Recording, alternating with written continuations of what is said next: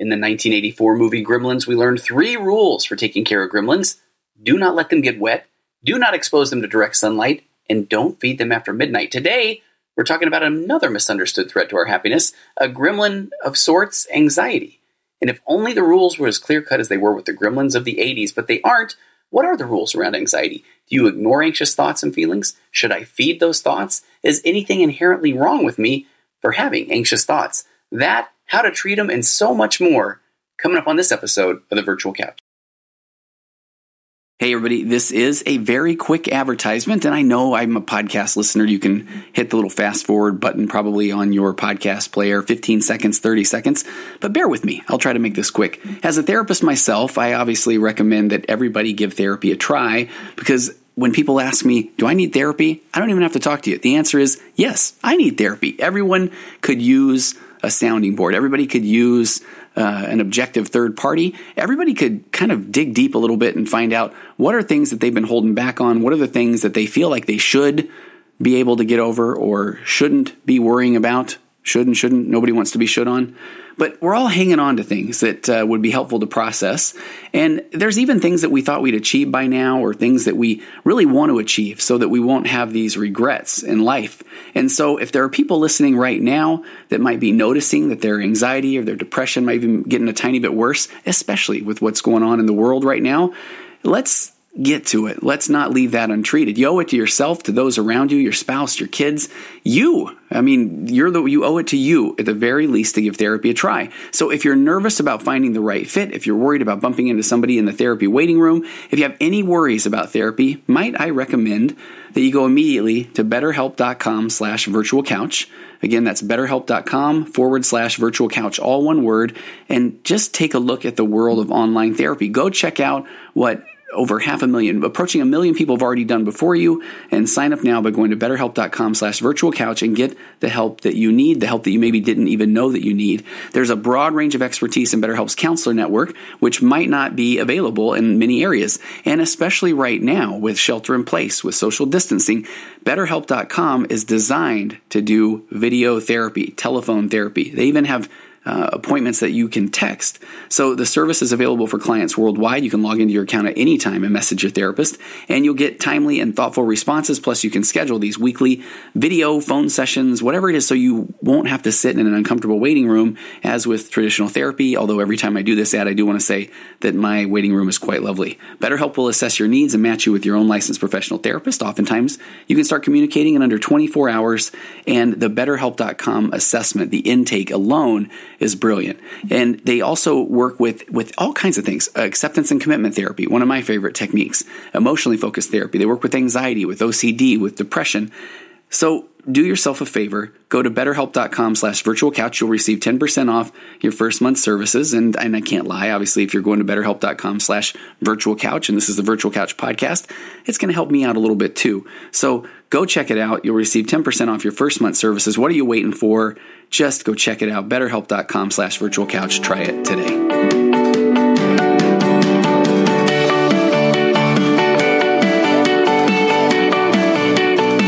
Everybody. Welcome to episode 199 of the Virtual Couch. I'm your host, Tony Overbay. I'm a licensed marriage and family therapist, certified mindful habit coach, writer, speaker, husband, father for, ultra marathon runner, and co author of the best selling book, He's a Porn Addict. Now What? An expert and a former addict answer your questions, in which I play the role of the expert. Available on Amazon um, in paperback, hardback, or even ebook, and also creator of The Path Back an online pornography recovery program that is helping people reclaim their lives from the harmful effects of pornography. If you or anyone that you know is struggling to put pornography behind them once and for all, and trust me, it can be done in a strength based hold to shame become the person you always knew you could be way, then please head over to pathbackrecovery.com and there you can download a short ebook that describes five common mistakes that people make when trying to get rid of pornography once and for all. Again, pathbackrecovery.com. And uh, go follow me on Instagram at virtual couch or head over to tonyoverbay.com. Sign up now to find out about upcoming programs like my free parenting program. So that is up and available. You can go there, click on the courses link, and it is tips for parenting positively, even in the not so positive times. I've gotten some nice press on that. The, the, that is one of those where I hesitate to be that guy going, Thank you so much for the amazing feedback, but truly thank you so much for the amazing feedback. It's a free parenting program. It's strength based, it's positive. You got your kids at home right now. If you haven't gone and taken a look at it, please do. Free, no strings attached, and spread the word. Um, I'm, I'm, having people, it's uh, bless their hearts, but people that are saying, hey, is this okay if I share this? Or can I share this with on my congregation, church congregation's Facebook page or web page or whatever? Yes, it is 100% free. Share it to, to everybody, get the message out to the world. And uh, a couple of things that uh, one one request and then one another thank you for the last episode 198 my wife was on there two of my kids my son-in-law my nephew quarantine kids were back. That was one we just did for fun but apparently we've uh, we've struck a chord. We've we've really uh, hopefully captured what a lot of the the frustrations are or around quarantine. So if you haven't listened to 198 please go back and listen to that one as well. And then I'm still asking for feedback on your marriage or relationship questions, your hotspots in communication, communication triggers, you name it. Just send those to contact at tonyoverbay.com or go on the tonyoverbay.com website and there's a uh, there's a form there that you can send. But email me those things; they're going to be a part of an upcoming episode. So I really wanted to talk today about anxiety. I, I run into people that are struggling with anxiety, panic attacks on a daily basis. And I know that especially at this time, whether we go with the pandemic, the shelter in place, the fear of whether or not somebody will get COVID 19 or not, people that are out of work, that there are people that have their kids at home all day, people that are interacting with spouses and maybe their communication skills aren't as sharp. But there's a lot of reasons that people feel anxious right now. And I want to just kind of talk off the cuff here a little bit. And I am going to dig into an article from Medical News today and just talk about anxiety, some of the symptoms, the different types of anxiety. But I wanted to just uh, just throw something out there. So I'm going to go on a tiny bit of a tangent, and I, and I think it's going to make sense as I as I start to ramp up and talk more about anxiety in general. But way back when when i was when i was got out of grad school i had learned about cognitive behavioral therapy and i really enjoyed it cbt cognitive behavioral therapy. And in a very broad sense cognitive behavioral therapy said that your thoughts lead to your emotions and your emotions lead to your behaviors. And you had some very cute acronyms uh, ants automatic negative thinking or you had some nice little rhythmic things um, you were going to stomp out, no, no, stomp out the ants, the automatic negative thinking, or just try to stop the stinking thinking. And a lot of cognitive behavioral therapy came from this place of a lot of these thoughts that you had were automatic negative thoughts based on your past. And I liked, I, and I've given this example before, so bear with me if you've heard this one, but I worked with a client at one point who was, he, growing up as a child, he had been several hundred pounds overweight. I mean, like a couple hundred pounds overweight. So when he would enter a room, people would look at him and they would make fun of him. So I had him about 10 years after he had lost a lot of the weight and he was still uh, struggling with some social anxiety issues, social anxiety, panic, uh, panic attacks whenever he entered a room full of people. So when he came to see me, at that time, I was starting to do more of acceptance and commitment therapy. So I had been trained a cognitive behavioral therapist, CBT, and I was now learning more about acceptance and commitment therapy, ACT or ACT. And in the cognitive behavioral therapy model, you are kind of identifying these automatic negative thoughts. So when he would enter a room in his 20s and people would look at him, then he would think that they're making fun of me. But again, he was now a couple hundred pounds lighter than when he was younger. So what one could say in the cognitive behavioral therapy model is when you walk in the room and everybody looks at you, instead of thinking that they're making fun of me, that's an automatic negative thought or stinking thinking based on your past. So you change that thought. You work on some, you work on changing that thought to think, or maybe they're all looking at me and thinking that I look good. So you can see that if the thought changes from they're all looking at me because they think I look bad to now they're all looking at me because they think I look good, then in theory, the emotion would go from um, I don't know, sadness or anger to then happiness. And then the behavior would go from instead of wanting to withdraw out of that environment, he would want to walk in and embrace that environment. So it sounds, it sounds nice, right? And uh, there are so there are plenty, probably more cognitive behavioral therapists than ACT therapists. I don't know the exact numbers, but I I used to teach that model.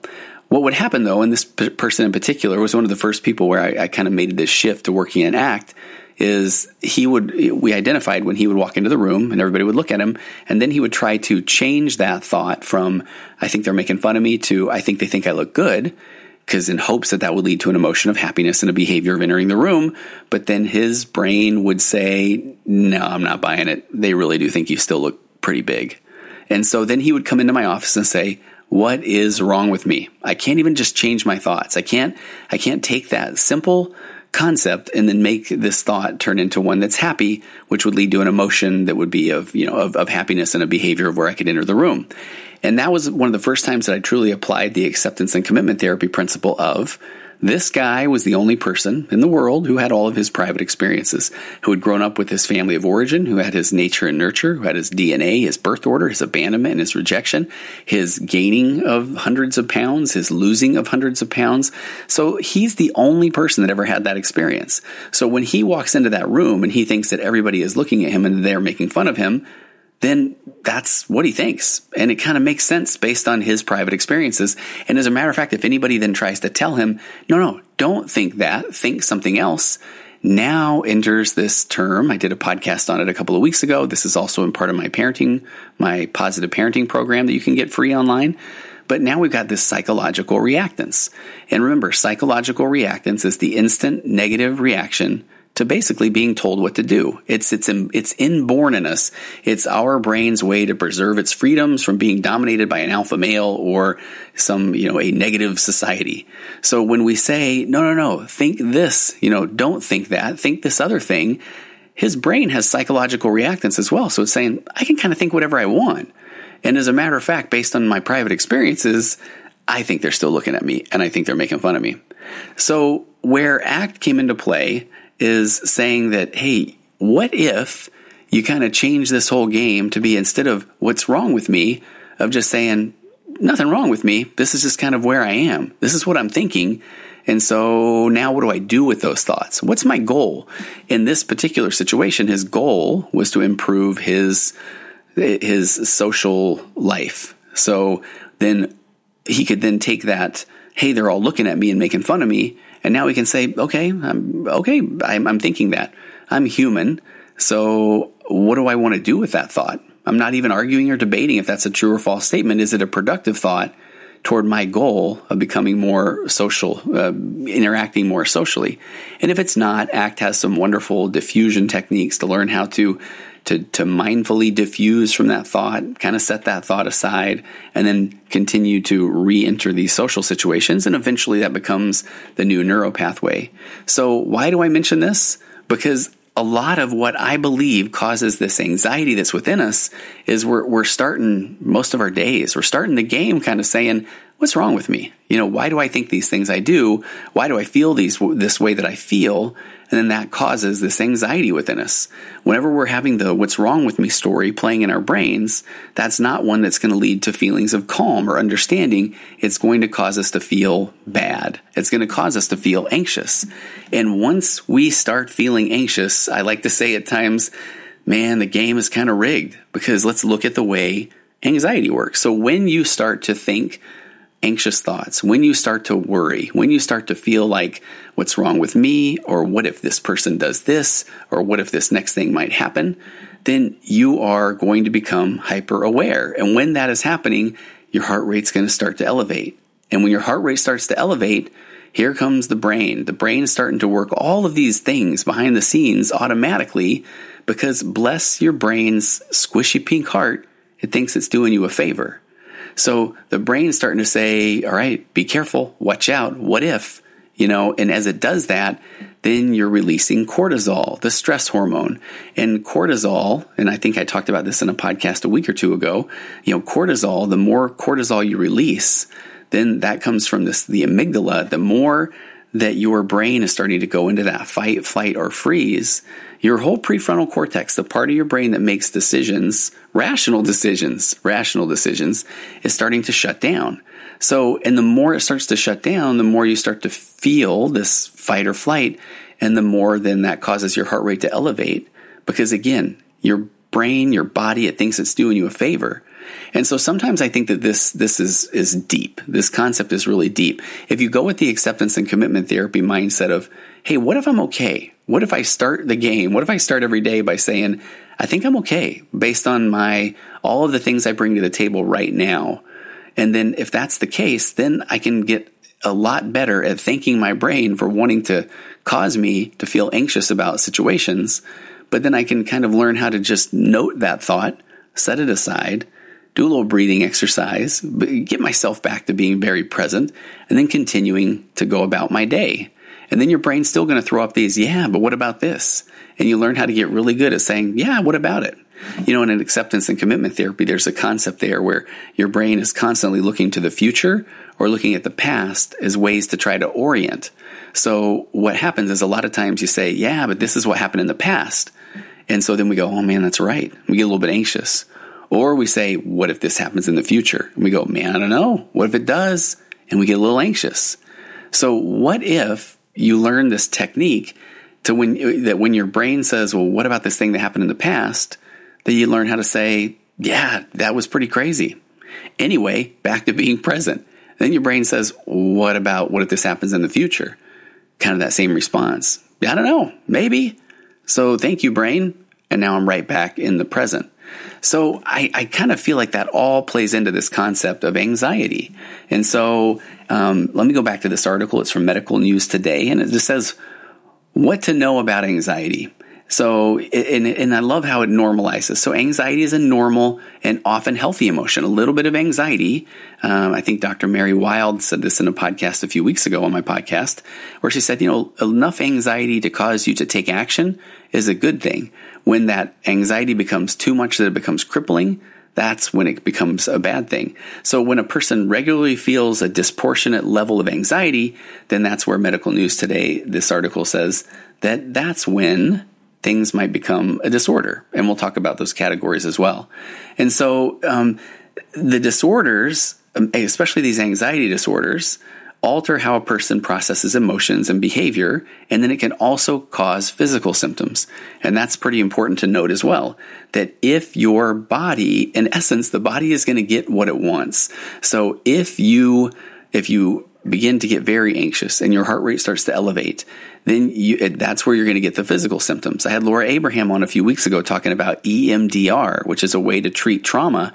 And I love how she's, she put it so clearly to me that when your body is going into fight or flight, and when, when the blood flow is going to the you know the heart and, and getting ready to go to the extremities because it's ready to run, then it's going to then go ahead and get rid of whatever's in the stomach. You can feel nauseous, or it's going to cause you know you to maybe have diarrhea because it's like it literally your body is saying we're about to go. Like we're about to run. So we gotta, we gotta get rid of everything. So, so if we don't learn how to kind of be calm, turn to our breathing, be present, learn how to just kind of set that anxiety aside, not try to fight it. Because again, if we're fighting against it, our own brain has this psychological reactance. Our own brain's going to say, you know, no, no, no, you don't get it. I gotta, I gotta fight. So that's where you learn how to just make room for the anxiety you know, if you're feeling this anxiety, it's like, hey, thanks, brain. I, I know you're doing me a solid here, but I'm just going to kind of set you aside and I'm going to try to get back to what's important to me, even if what's important to me right now is simply trying to take a few breaths. So, so while mild anxiety might be vague and unsettling, uh, severe anxiety can really affect, and I understand this, affect day to day living. Um, according to medical news today, uh, anxiety disorders affect 40 million people in the United States. It's the most common group of mental illness in the country, However, only about 36.9% of people with any kind of anxiety disorder do receive treatment. So the American Psychological Association defines anxiety as an emotion characterized by feelings of tension, worried thoughts, and then physical changes like increased blood pressure. So knowing the difference of what kind of the normal or typical feelings of anxiety versus what an anxiety disorder is like um, it, it, may require help from a medical professional or help from a mental health professional. And so I wanted to kind of go through this article because I think that it does a nice job of, it kind of looks at these differences between anxiety and an anxiety disorder, different types of anxiety, and then what are the treatment options as well. So, and, and from this, from this moment forward, I will be quoting uh, very often this medical news today, which does not have a specific author, and I will put this in the show notes as well. But so it says that while anxiety can, can cause distress, stress that it's not always a medical condition. So when somebody does face these these triggers, these worry, the, the feelings of harm, then uh, these feelings of anxiety are not only normal, but they were initially designed to be necessary for survival. And so if you kind of go back, and I love the happiness trap does a really nice job talking about this, but if you go back to our earliest days of humanity, um, our brain was basically a don't get killed device. And so the approach of predators or incoming danger, those sort of things, those literally set off these alarms in the body. And those alarms in the body are uh, uh, what would allow us to run. They allowed for this evasive action. So these alarms, they become very noticeable by the raised heartbeat, the sweating, and then you become very hyper aware or hyper vigilant or have this increased sensitivity to your surroundings. So again, that is that is inborn in us. That's since our earliest days of humanity. That is what anxiety was designed to do. So then the danger causes this this rush of adrenaline. Um, there's a hormone and a chemical messenger in the brain, which in turn triggers these anxious reactions in the process that we identified earlier: fight, flight, or freeze. And so this is what prepares a human being to be ready to physically confront or flee any potential threats to their safety.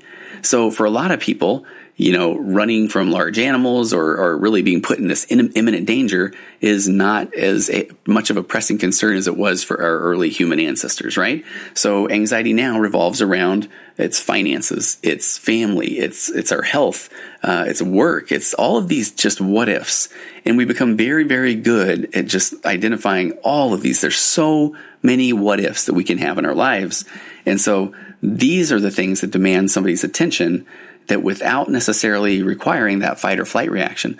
But I think it's important to note that a lot of times a lot of factors can go into this. I, I, was talking with somebody recently who hadn't slept in a while. And so, you know, that sleep, that deep REM sleep is what actually clears the brain. I mean, it kind of resets the brain and helps kind of get rid of that cortisol, that stress hormone, that fight or flight chemical, that it gets rid of that. And so if you're not getting sleep, then you can already have a, a compromised ability to deal with your anxiety. So that nervous feeling before any kind of a big important life event or during any kind of difficult situation is this the you know this this article says it's this natural echo of the original fight or flight reaction. So it can still be essential to survival. So anxiety about being hit by a car when crossing the street is a good idea because it means the person will instinctively look both ways to avoid danger. My wife and I were out on a run on Saturday and I still, I'm so used to running at three in the morning with a headlamp on that I never, I never use a crosswalk. I'm always going to run behind a car or, you know, I, I'm never going to even chance it because I'm used to running in the dark. So here we were running in the daylight, and I keep finding myself crossing streets at places that I shouldn't when there are crosswalks. And my wife will always kind of think, you know, uh, where are you going? And then I just know it's just this kind of, um, I'm just so used to just being, having probably a little bit of anxiety around knowing that I've watched enough cars and 20 years of running at three or four in the morning that just blow through stop signs that I'm not about to try and cross in the crosswalk. So, so that's something that to me then is kind of normal. So, and that's, and a little bit of that anxiety is what's probably kept me safe. So with anxiety disorders, now we start talking about the duration or the severity of an anxious feeling, because sometimes that can be out of proportion to an original trigger or a stressor. So if, if on a run Saturday, if all of a sudden I panicked and I froze and I couldn't even move and I had to sit on the sidewalk and that that was my, my reaction, to an, a, a, bit of an anxious feeling, then that would that would be one of these things that's out of proportion to this original trigger or stressor. So then physical symptoms include blood pressure, increased blood pressure, and then here we go, nausea, diarrhea, uh, upset stomach. These things also might develop, and then these responses may may move beyond anxiety and start start kind of getting into an anxiety disorder. So the American Psychological Association describes a person with anxiety disorder as having recurring intrusive thoughts or concerns. So once anxiety reaches the stage of a disorder, that's when it starts to interfere with daily function. And that's when it's really important to keep an eye on it. That's when it's really a good idea to go seek a mental health professional. So while a, there are a number of different diagnoses, uh, different ones that constitute anxiety disorders, the, the most common one that I see is the symptoms of generalized anxiety disorder or GAD, G-A-D. And those will often include there's this restlessness or this feeling of just constantly being on edge or there's uncontrollable feelings of worry, there's increased irritability, concentration difficulties often happen, and I think a lot of those are because of this this last one, sleep difficulties, such as either problems in falling asleep or in staying asleep. And so while these symptoms might be normal to experience in daily life, people with generalized anxiety disorder will experience them um, to just regular, persistent to extreme levels. So so generalized anxiety disorder might kind of start to present as these vague, just this unsettling worry um, or a more severe anxiety that starts to disrupt day to day living that might make it even worse or even have a harder time sleeping or a harder time concentrating or even additionally increased irritability. So, for, and, and we'll kind of talk a little bit more about um, some of the different types of anxiety disorders as well. So, so let's kind of get into that. So, in the Diagnostic and Statistical Manual of Mental Health Disorders, which is the thing that we use as therapists to to do a diagnosis for whether we're doing um, paperwork for insurance or or those sort of things, um, in the previous version of the DSM, anxiety disorders included things like OCD or PTSD, as well as like acute stress disorder. However, um, now they no longer group the, those things under anxiety. So, anxiety disorders now include the following diagnosis. So, we got the generalized anxiety disorder, which I kind of just went over. And again, that's an excessive, long lasting anxiety and worries about non specific life events or objects or situations. It's the most common anxiety disorder, and people with that disorder are not always able to identify the cause of their anxiety. And that's kind of key. So they won't always know, but they might just have this underlying feeling of anxiety, these anxious feelings that are hard to get rid of. Um, another another thing is panic disorder. So this one is where there are very brief or sudden attacks of kind of this intense terror or, or apprehension, and then those things uh, characterize this this panic disorder. So these attacks can lead to shaking or confusion or dizziness, uh, nausea, breathing difficulties. You often hear about that with more of a panic disorder, and that's where panic attacks those will tend to occur and they can escalate rapidly. Um, and sometimes it might even peak, it says, after about 10 minutes. However, a panic attack might last, it could last for hours. So, panic disorders usually occur after frightening experiences or prolonged stress, but could also occur without a trigger. So, somebody that's experiencing a panic attack might misinterpret it as a life threatening illness, or and, and, they all of a sudden may make drastic changes in behavior in hopes to avoid future attacks. And in essence, what they start doing is they often withdraw because they're so worried about having another panic attack. And the problem that maybe you can see is that then that's kind of allowing that panic to then take a little bit more control or hold of their life. So over a period of time, then the very thing, it's this very panic that they're trying to avoid causes them to then worry more about what if. What if I have another panic attack? What if I go out in public and I have a panic attack? And those are those things where they can actually then even cause you to feel a little bit more immobilized than learning how to to kind of you know breathe through these situations or slowly put yourself back into an environment where some of those situations or triggers might be. And so, in essence, you don't have to just throw yourself out in the middle of the the stressor and then say, "All right, ex- you know, uh, what, what's the exposure?" It, that doesn't necessarily have to be the case. But recognizing that if my goal is to continue to live a very fulfilling life, or to be social, or to go out in public, then but what if I have a panic disorder? What if I have a panic attack? Just becomes a story my brain is trying to fuse me to to keep me away from trying to put myself out there in public. So um, the panic disorders, panic attacks, again, uh, mindfulness is one of the biggest keys. There are medications that people can take as well, but but being able to talk about it and not have those things really control you is one of the biggest ways to really work with panic disorders or generalized anxiety disorder. There are certain phobias that becomes an irrational fear or an avoidance of a particular object or a situation. And then phobias, they're not really like other anxiety disorders because they have a specific cause. So somebody with a phobia might acknowledge a fear as illogical or extreme, but they still don't feel like they can control their feelings around it. I remember uh, I've had a couple of spiders recently in my office, and I just remember the movie, it was probably the 80s or the early 90s, Arachnophobia right? Phobia, fear of spiders. Triskaidekaphobia, fear of the number 13.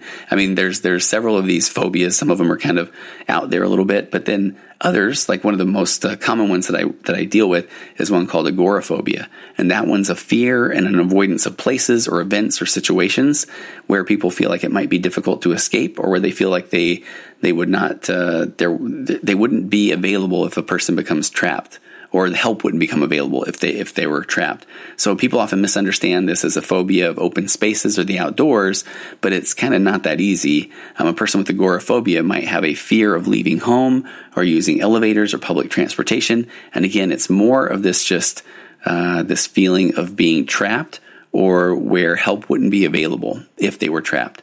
So, and, and you can do a deep dive on phobias. There's so many different phobias.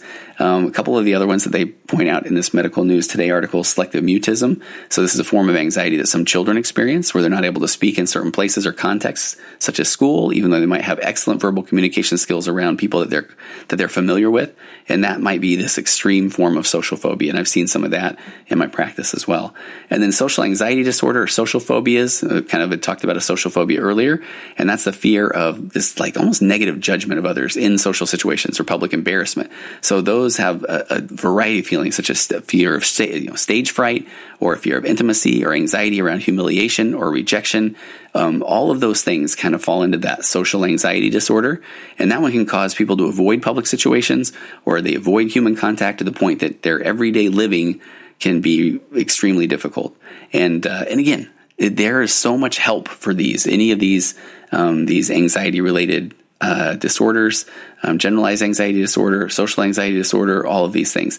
And one other one that I thought it would be interesting to talk about is uh, separation anxiety disorder. I remember working as a volunteer in a nursery for a little while, and you know I was constantly t- trying to assess or diagnose. You know, does this kid have separation anxiety disorder, or are they just a, a normal kid?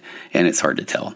So high anxiety, these high levels of anxiety after separation from a person or place that provides feelings of security or safety those are the things that characterize a separation anxiety disorder.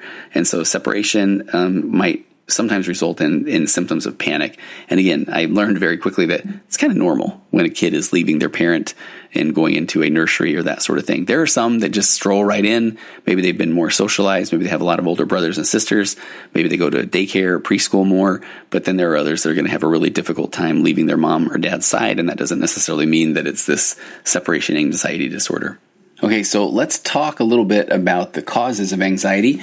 Um, the causes can be a bit complicated because there might be, it's almost like this tip of the iceberg kind of effect that uh, many might occur at once, some may lead to others, and some things that may cause stress at one point in your life or anxiety may not cause it at a different time in your life. So, and sometimes you have multiple symptoms that can lead up to uh, having a panic attack or an anxiety disorder. But some of the some of the common ones are environmental stressors, um, difficulties at work, or difficulties in a relationship or family issues. And obviously, I know that podcasts are evergreen; they they live forever. But right now, as I am recording this, we're talking five six weeks into the COVID nineteen uh, coronavirus pandemic, and and people are starting to feel their their feelings a lot more of the stressors of when will this end and what if we what will the summer look like and and they're canceling weddings and vacations and people are getting sick and people are are, are dying and jobs are kind of uh, up in the air for a lot of people. There's financial issues. So there are a lot of stressors. And this is where I go back to the acceptance and commitment therapy model, where it's almost as if if you didn't have a little bit of stress, I would kind of say, you know, really? Uh, I mean, it's, it's normal. It's normal to have stress and that sort of thing. Um, genetics, people that have family members with anxiety disorders are more likely to experience ones themselves. I have been meaning for years, literally, to go back and do a little bit on. I feel like I should have looked this up before that there's a documentary called In Utero, and if I remember the data behind that, there was uh, there's studies about cortisol levels in the utero, in the uterus. So um, kids that have grown up around violence or grown up around uh, a lot of yelling or that sort of thing actually have a little bit higher cortisol levels than those who maybe grew up in in uh, completely I don't know calm um, environments or families where maybe there just was a lot more uh, everybody was more chill. I think, as the kids say. Um, medical factors, the symptoms of a different disease, effects of a medication, or the stress of an intensive surgery or prolonged recovery can cause anxiety. And again, that's normal. It's absolutely normal. And being able to just kind of make room for those feelings and acknowledge them, but don't try to run away from them. Don't try to say what's wrong with me. You know, and that's where a lot of times the breathing. I can't I can't stress the concept of mindfulness enough. Remember, mindfulness is not trying to clear your brain of all thought that is that is uh, an impossible task. But really, what mindfulness is about is being able to when you recognize that your thoughts are kind of getting away from you, to just note it, recognize, okay, I'm starting to kind of get maybe into some unproductive territory here with my thoughts. And so I'm just going to kind of uh, thank my brain for taking me in that direction. And I'm just going to maybe do a little bit of breathing in through the nose, maybe two or three seconds, out through the mouth, two or three seconds, and do that a few times because that's going to all of a sudden lower my heart rate and as soon or stop my heart rate from elevating, which is again going to start to move away from this fight or flight response. So, yeah, medical factors, brain chemistry. Um, psychologists, psychologists define a lot of uh, anxiety disorders as misalignment of hormone or electrical signals in the brain. There's some pretty fascinating things that are going on. I'm actually getting to talk with some people right now about some pretty advanced uh, technology around things that may help the treatment of depression or anxiety in the not too distant future. Can't, kind of can't wait to talk about more of that um, withdrawal from from substances. Uh, everything from illegal substances to even caffeine withdrawal can cause a little bit more anxiety and uh, and cause that uh, kind of that the jitters, the fight or flight response starting to kick in. Um, treatment can be a combination of medication. It can be trying to change your behaviors. It can be therapy, like the kind that I do, uh, which is like called psychotherapy.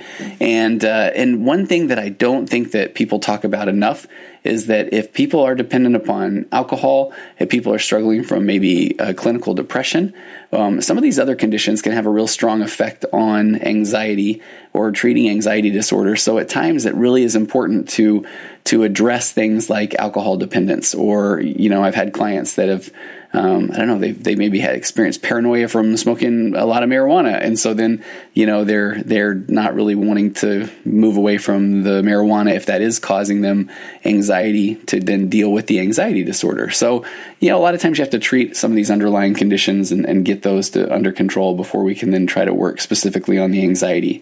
Um, and then uh, medical news today kind of talks about self treatment. What does that look like? That can be stress management, learning how to limit potential triggers.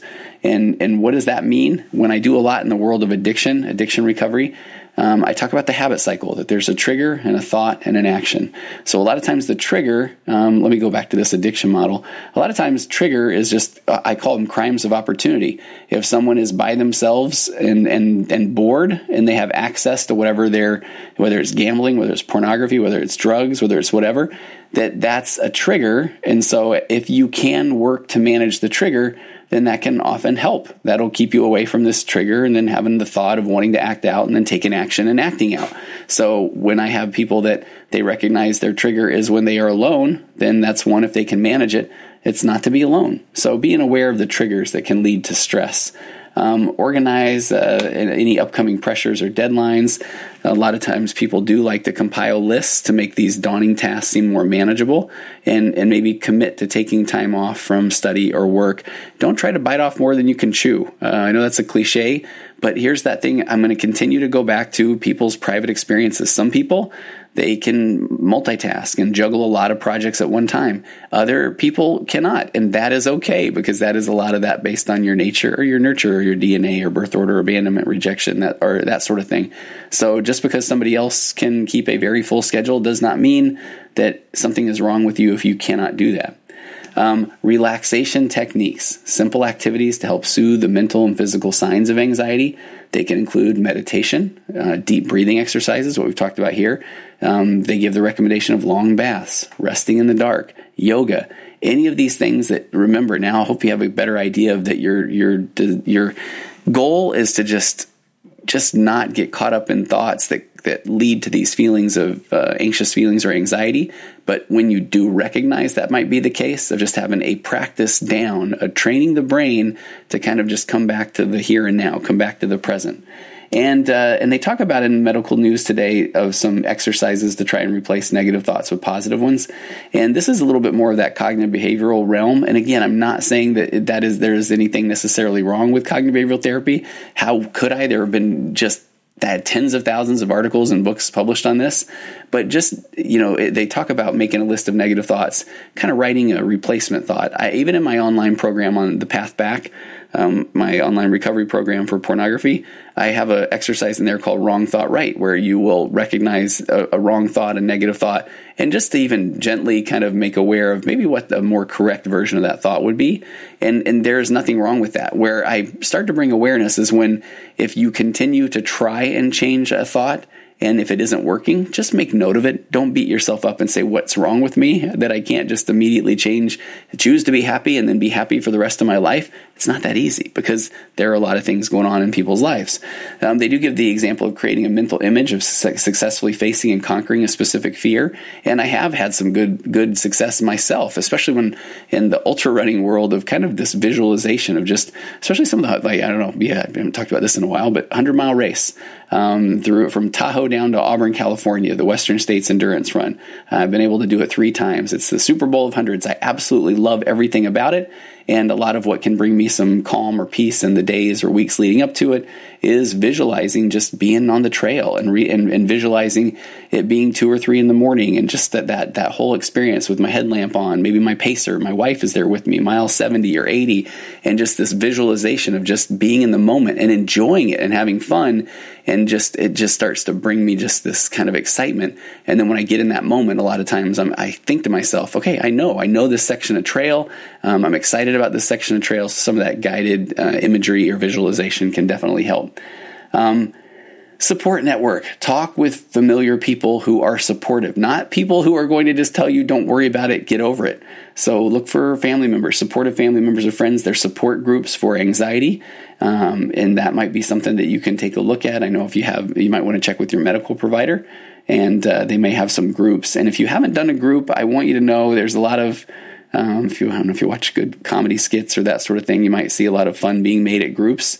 But uh, group group work is pretty exciting. When you get a good group that gels together, you feel like you're not alone and you feel like you have somebody you can turn to. And exercise. I cannot say enough about physical exertion. Physical exertion can improve self image, it can release chemicals in the brain that trigger positive feelings. And this is one where please do not think that you have to go all or nothing on this. I uh, a couple of years ago, I did an acceptance and commitment therapy challenge with push ups in my office. Here's what that looks like I, I would continually find these apps or websites that would talk about this 100 push up challenge. I really do enjoy push ups but I wanted to be able to do one of these um, these apps that would, if you follow this training pattern, then in theory you will be able to do a set, one set of 100 push-ups. And I would start and stop these things probably for about the last decade, maybe more. And the more I embraced acceptance and commitment therapy, I decided, okay, that was giving me too much of the the opportunity to to tell me the what's wrong with me story. Why can't I stick with this app or stick with this online program to be able to do a set of 100 push-ups? So a couple of years ago, January 1st, just for fun, I said my New Year's resolution was just to to do push-ups every day. And then my brain would try to do the, okay, well, that's not very clear. Or, you know, how's that going to work? Or how are you going to track that? Or you're not going to be satisfied with that. And all of those were just these stories my brain was trying to hook me to, to, to get me away from this goal of just doing push ups. So there would be days where I might be almost ready for bed and I'm thinking, okay, I'm just going to, I'm almost, uh, I've almost forgotten to do this. So I'm just going to get down and, and do, I don't know, 10, 15 push-ups. And then my brain would say, that's not, that's not enough. And what I love about acceptance and commitment therapy is, yeah, I'm not even arguing if that's uh, if that's a lot of push-ups. If it's not a lot of push-ups, it's not a productive thought because my goal is to do push-ups daily. And so every day I would do more push-ups, and, and then I, I kind of joke that it's probably about April or May. It was a little bit longer than I had anticipated, but at some point I feel like the, my brain finally said, "Fine, do your push-ups." So you know now between sessions, and uh, especially it's been a lot easier because of the online, a lot of the online sessions right now. But you can just drop down and do a set of 25 push-ups, and if you do few of those a day, before you know it, you're doing 200, 300 push-ups a day. I brought some free weights. I'm looking at them right now. Uh, imagine you throw uh, you throw the push-ups in there, and then maybe do a curl or maybe you do a tricep extension. I brought an ab wheel in last week and I'm still feeling it now. So you can just gently bring uh, awareness to doing a few additional exercises throughout the day and it really does make you feel good. It does. Physical exertion works. And then take a look at counseling.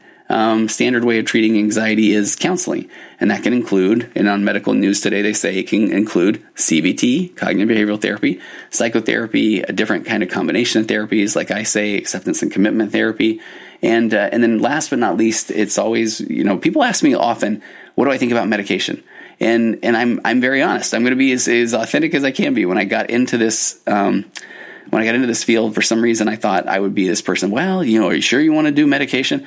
But then I remember one of the first clients I ever worked with that was so depressed that they had become suicidal and they started taking an antidepressant. And I will, I will never forget this. I actually just quoted this to somebody yesterday but this person said that they they realized with the antidepressant that their negative thoughts stopped on the first floor. He said when his elevator was going down, it would stop on the first floor, where prior to this antidepressant, his his negative thoughts would go all the way into the basement and he said you don't want to see what's in the basement so a lot of times medication can really help and there are there are medications that you can take daily that will um, that will reduce uh, your overall feelings of anxiety but there are also ones immediate release or some people call them situational.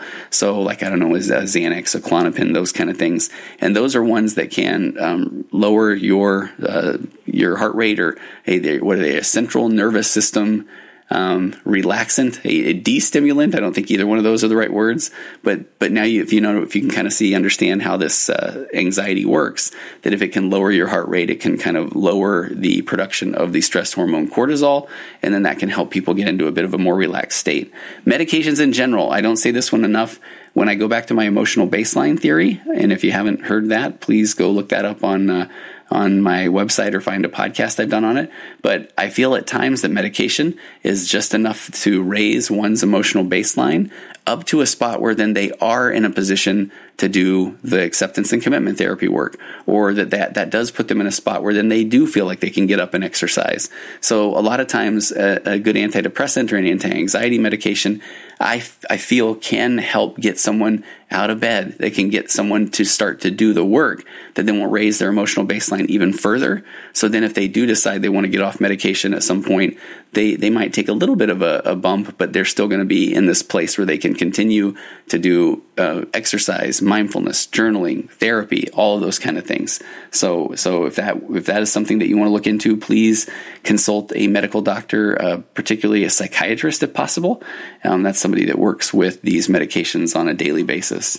So there's uh, you know let's kind of leave it there. So um, prevention, uh, there are a couple of things you can do to help moderate anxious emotions. Um, reduce your intake of caffeine or tea or colas or chocolates. And often they give this example as well before using over the counter herbal remedies. If you can, check with your doctor or pharmacist for any chemicals that might make anxiety symptoms worse. A lot of times people don't even aren't aware of the um, negative interactions that a couple of chemicals can have with each other. And it's always good to maintain a healthy diet. I'm a big hypocrite there. Um, keep a regular sleep pattern. I'm an even bigger hypocrite there. Um, and they go on to say avoid alcohol or cannabis or other recreational drugs if that is something that is causing you anxiety. So the takeaway, they say anxiety itself is not a medical condition, but it's a natural emotion that is vital for survival when an individual finds themselves facing danger. I love that. I, I really like that. I was drawn to that even when I, when I first read this article that it's a natural emotion. Anxiety is there for a reason. So remember, we're starting this one now saying, Thank you, brain. I appreciate what you're trying to do for me. Is this something that's going to help me right now? Or is, you know, do I have just enough anxiety to take action? But now I need to learn how to kind of defuse from the the really intense negative emotions or stories that my brain's trying to hook me on. So an anxiety disorder will develop when this reaction becomes exaggerated or out of proportion to the trigger that causes it. And there are several types of anxiety disorders, including panic disorder, phobias, social anxiety. And remember that treatment involves a combination. It's a lot of different things.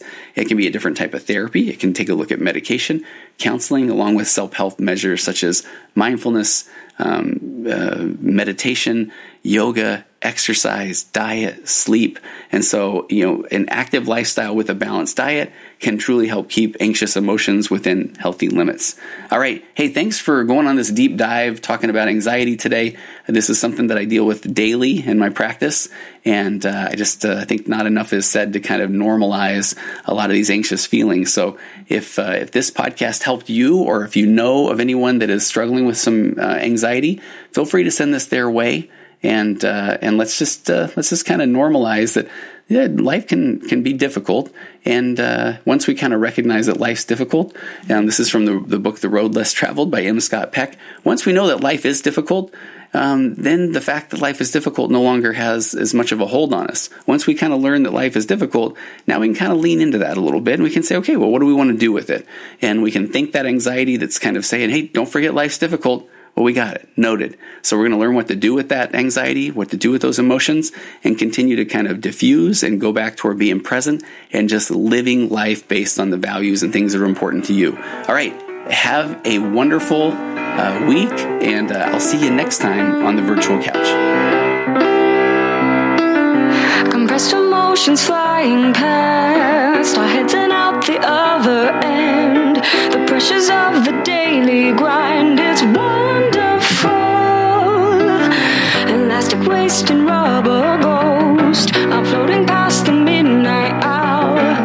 push aside the things that